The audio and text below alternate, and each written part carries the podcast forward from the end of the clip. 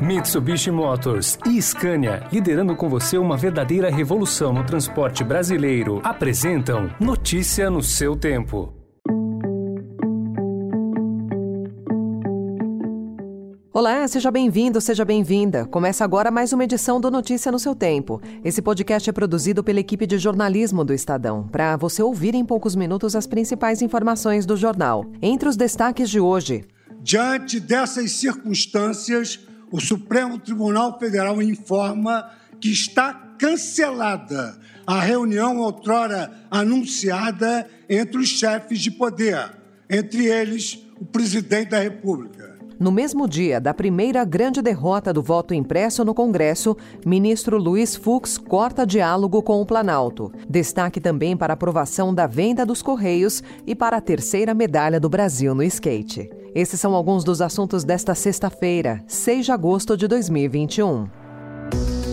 Estadão apresenta Notícia no seu tempo.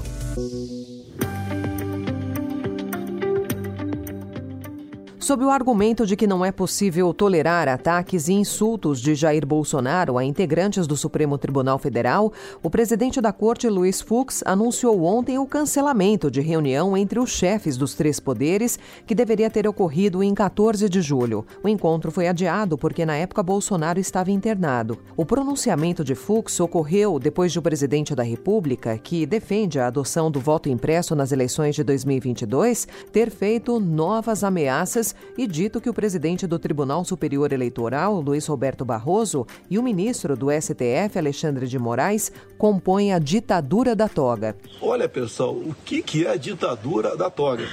O que, que dois ministros estão fazendo no Supremo? Barroso e Alexandre de Moraes. Vamos investigar. Será que vão dar uma sentença, fazer uma busca e apreensão na alvorada? Como fazem com o povo comum aí? Será que vão fazer isso? Com a escalada da crise, Fux paralisou uma sessão do Supremo para dizer que o presidente não cumpre a palavra e que já o havia alertado em reunião anterior sobre os limites da liberdade de expressão.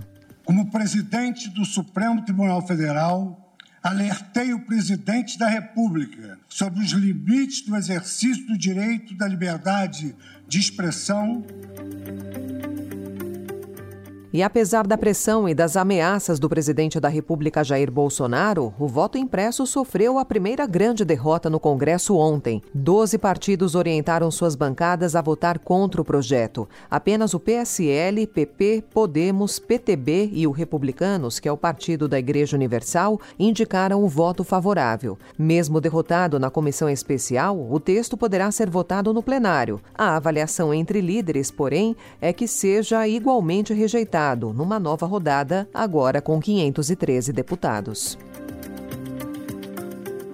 Em uma vitória para a agenda de privatizações do governo Bolsonaro e sob críticas da oposição, a Câmara dos Deputados aprovou ontem o projeto de lei que abre caminho para a venda dos Correios. Com o aval do Congresso, o governo planeja fazer o leilão da estatal no primeiro semestre de 2022 e se desfazer de 100% da empresa pública. Agora a proposta será analisada pelo Senado. O Estadão também informa que os funcionários dos Correios reagiram. Com a aprovação, os sindicatos tentarão agora convencer senadores de que haverá demissões em massa e aumento de preços. O governo de São Paulo prevê entrar com medida judicial contra o Ministério da Saúde e diz que o início da vacinação de adolescentes fica em aberto, após o governo federal não ter entregue quase 228 mil vacinas contra a Covid da Pfizer. Metade das doses que a equipe de João Dória previa receber na última terça-feira. Programado inicialmente para começar em 18 de agosto, o cronograma de imunização de menores de 18 anos poderá ser comprometido, informou o secretário secretário executivo da Saúde, Eduardo Ribeiro. O início de vacinação dos adolescentes do estado de São Paulo está nesse momento com a sua data de início em aberto. Isto se deu por conta da redução no envio proporcional de vacinas da Pfizer para o estado de São Paulo. Caso este fato se repita, a vacinação do grupo de adolescentes do estado de São Paulo estará definitivamente prejudicada no que se refere à sua data até aqui programada. Mais recente boletim Infogripe da Fiocruz sugere uma possível reversão na tendência de queda no número de casos de síndrome respiratória aguda grave no Brasil. Desde o início da pandemia, a maioria dos pacientes com esse diagnóstico teve a confirmação posterior para a Covid. Conforme os dados divulgados anteontem, apesar de os indicadores apontarem para o recuo no longo prazo, nas últimas três semanas, os dados indicam sinal moderado de crescimento. O avanço da vacinação tem esvaziado UTIs pelo país, mas especialistas alertam para os riscos do avanço da variante Delta. Notícia no seu tempo. As principais notícias do dia no jornal O Estado de São Paulo. E em 20 segundos, o impacto da variante Delta no exterior e o skate brasileiro dando show na Olimpíada. Desbravar um terreno difícil, apreciar paisagens ou encontrar novos destinos. Não importa o destino que for explorar, a Mitsubishi Motors tem um 4x4 para acompanhar qualquer aventura. Conheça os modelos em mitsubishimotors.com.br. A rapidez com que a variante Delta se dissemina tem colocado à prova o eficaz sistema de barreiras não farmacológicas em países do leste asiático e da Oceania contra o novo coronavírus. Mais transmissível, a cepa driblou as barreiras sanitárias impostas na China, na Austrália e no Vietnã, que são exemplos do combate à doença antes da chegada das vacinas. O caso mais recente é o australiano. Ontem, Sydney, Melbourne e Brisbane adotaram lockdown para conter o avanço da Delta.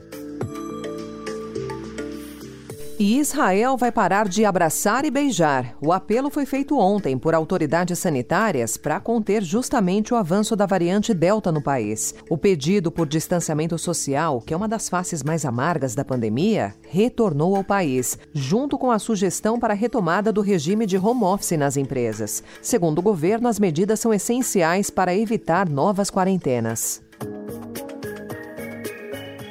Ao conquistar a medalha de prata no skate park na Olimpíada de Tóquio, Pedro Barros confirmou a força brasileira na modalidade. E ele festejou muito mais a confraternização de um esporte em que milita há muito tempo do que o feito em si. Pedro ganhou a terceira medalha de prata do skate nacional na Olimpíada de Tóquio. Encerrando mais uma edição do Notícia no seu tempo, com apresentação e roteiro de Alessandra Romano, produção e finalização de Felipe Caldo. O editor de núcleo de áudio é Emanuel Bonfim. Obrigada pela sua companhia até aqui e um excelente fim de semana. Você ouviu Notícia no seu tempo. Notícia no seu tempo. Oferecimento Mitsubishi Motors e Scania, liderando com você uma verdadeira revolução no transporte brasileiro rumo a um setor mais sustentável para os negócios, as pessoas e o meio ambiente. Acesse www.soluçõesescania.com.br e saiba mais.